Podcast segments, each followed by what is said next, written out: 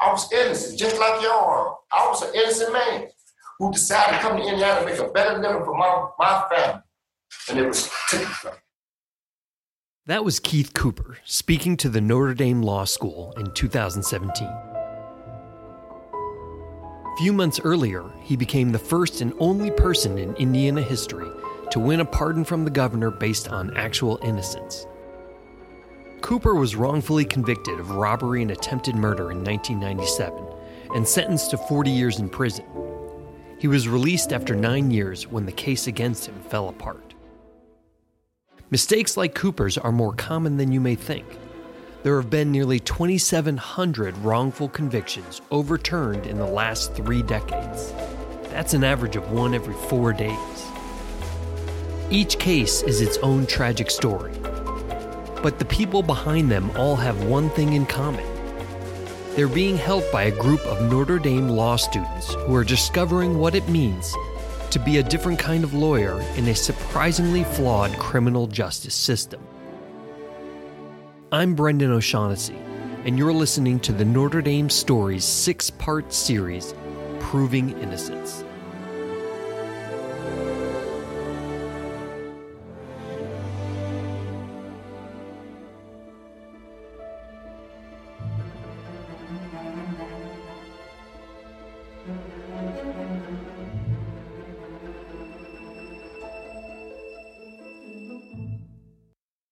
Tia Paulette was a second year law student at Notre Dame in 2016. She and a handful of other students decided to reactivate a club that had gone dormant. It was the Innocence Club, and Paulette became its co founder and first president.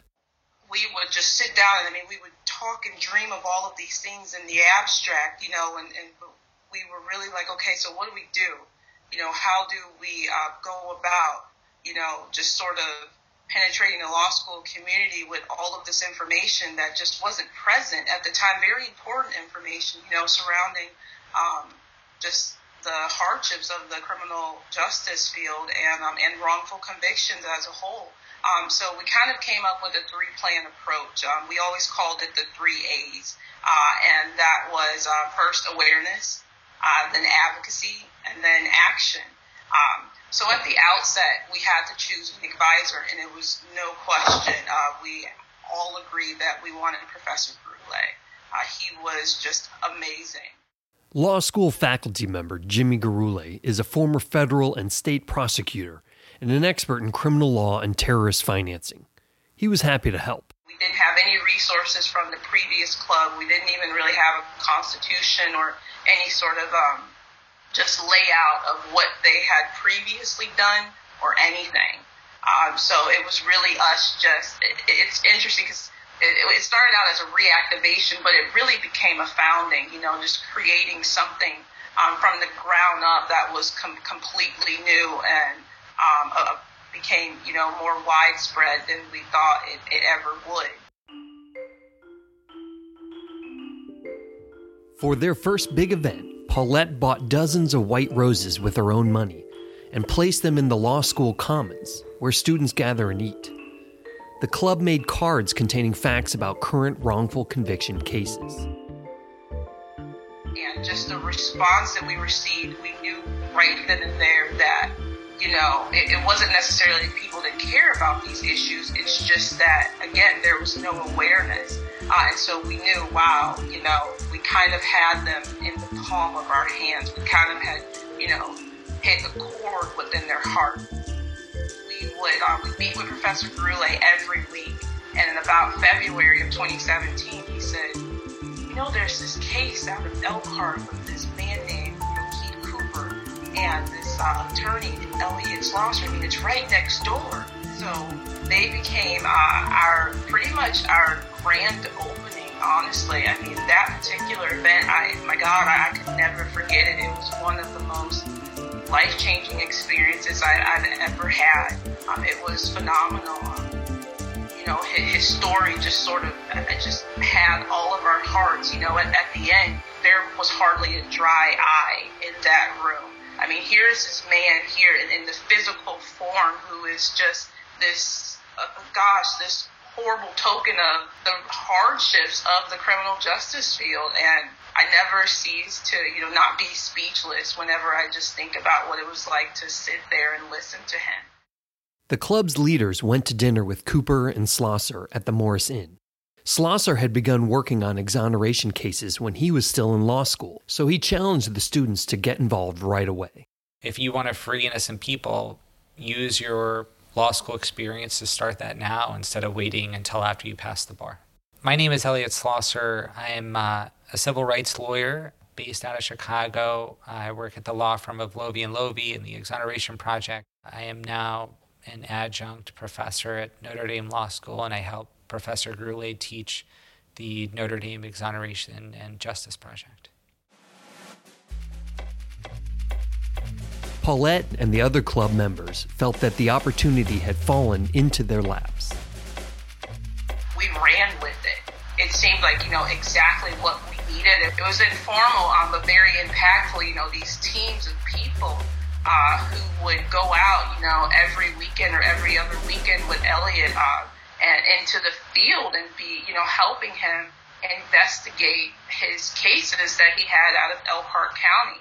They were committing endless, countless hours to these cases for no credit at all.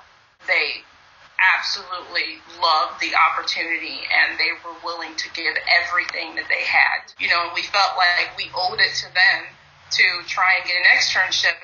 Paulette and co founder Eric Augustin had no idea how to turn the club into a class, but they helped create what the law school calls an externship with the help of Jimmy Gurulé and Bob Jones, who oversees legal clinics at Notre Dame. We did a lot of research and we committed just everything we had to it. Um, so once the proposal was done uh, and Professor Gurulé uh, took it over, uh, you know, did his edits and, and presented it before the faculty, Professor Jimmy Gurulé explains how the project grew.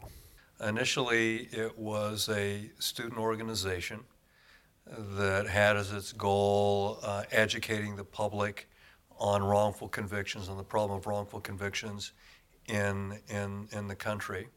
And it evolved from a student organization to a volunteer uh, organization where students were volunteering to work on wrongful conviction cases cases that, had, that were being investigated by the Exoneration Project, uh, headquartered in Chicago.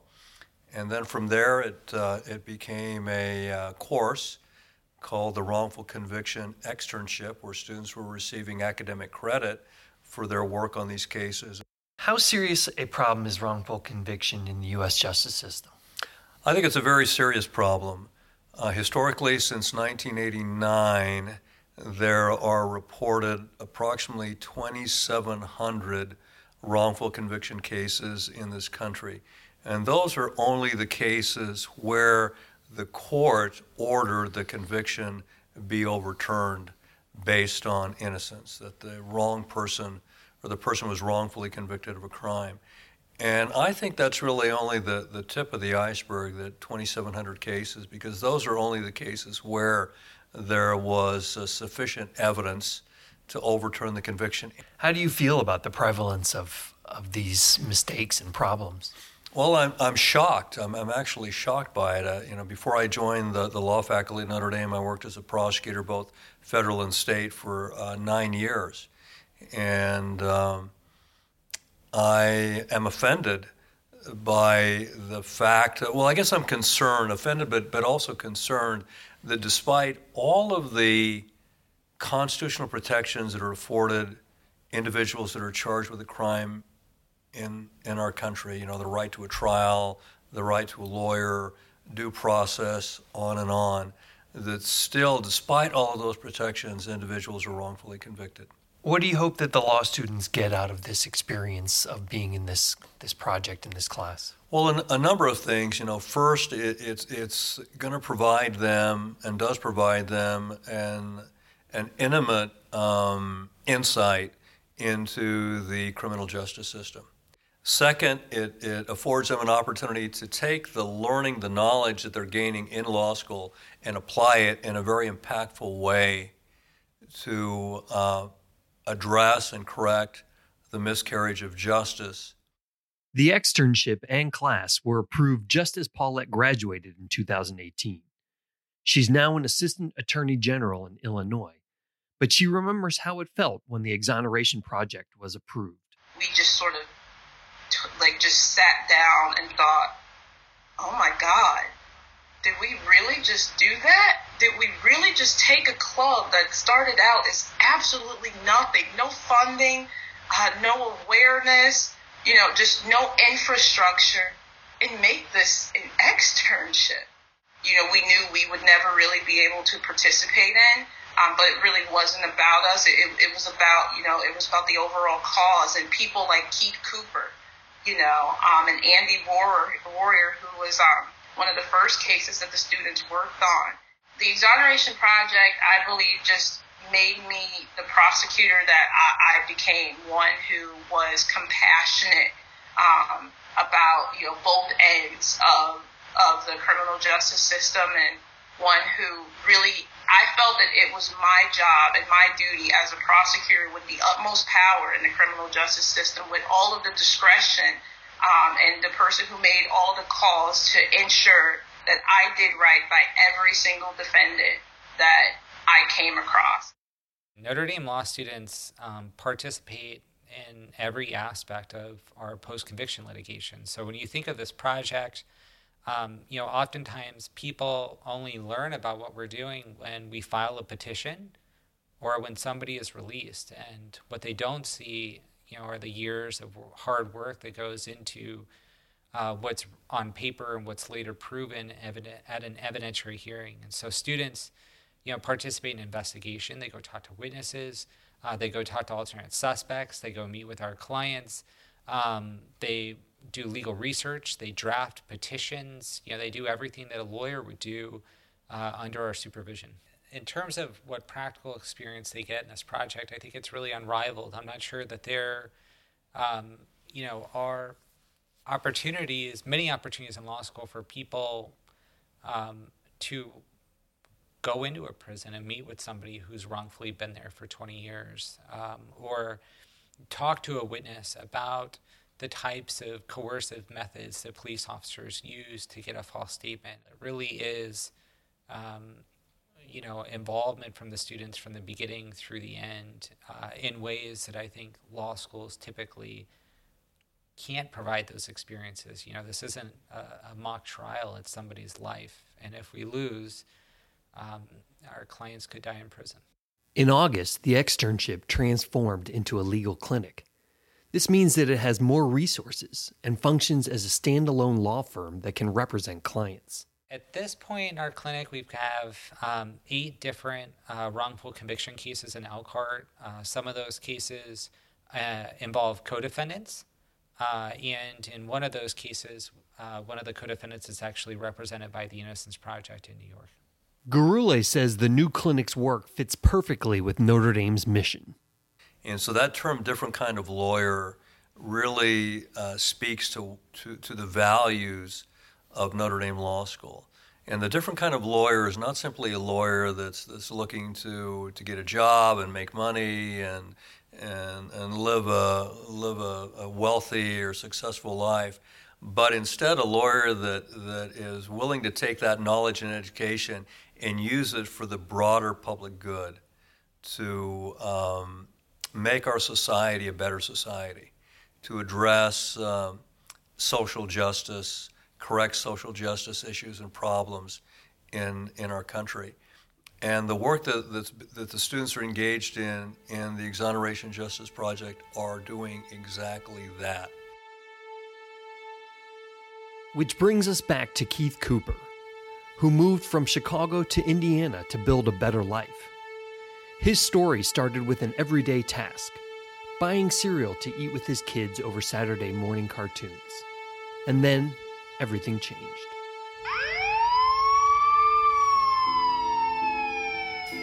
She said, That's him. I said, No, let me get out the car. I'm not the man that robbed her. Next time on Proving Innocence, we take you inside the case of Keith Cooper, charged with a robbery he didn't commit in a town he barely knew. And I didn't know they was coming for me. I didn't. I, I never suspect that, they was coming for me, because I'm just an innocent man coming from the store. And when they made, they jumped out the car and put the guns to my head and threw me on the ground. And from that, my life was living.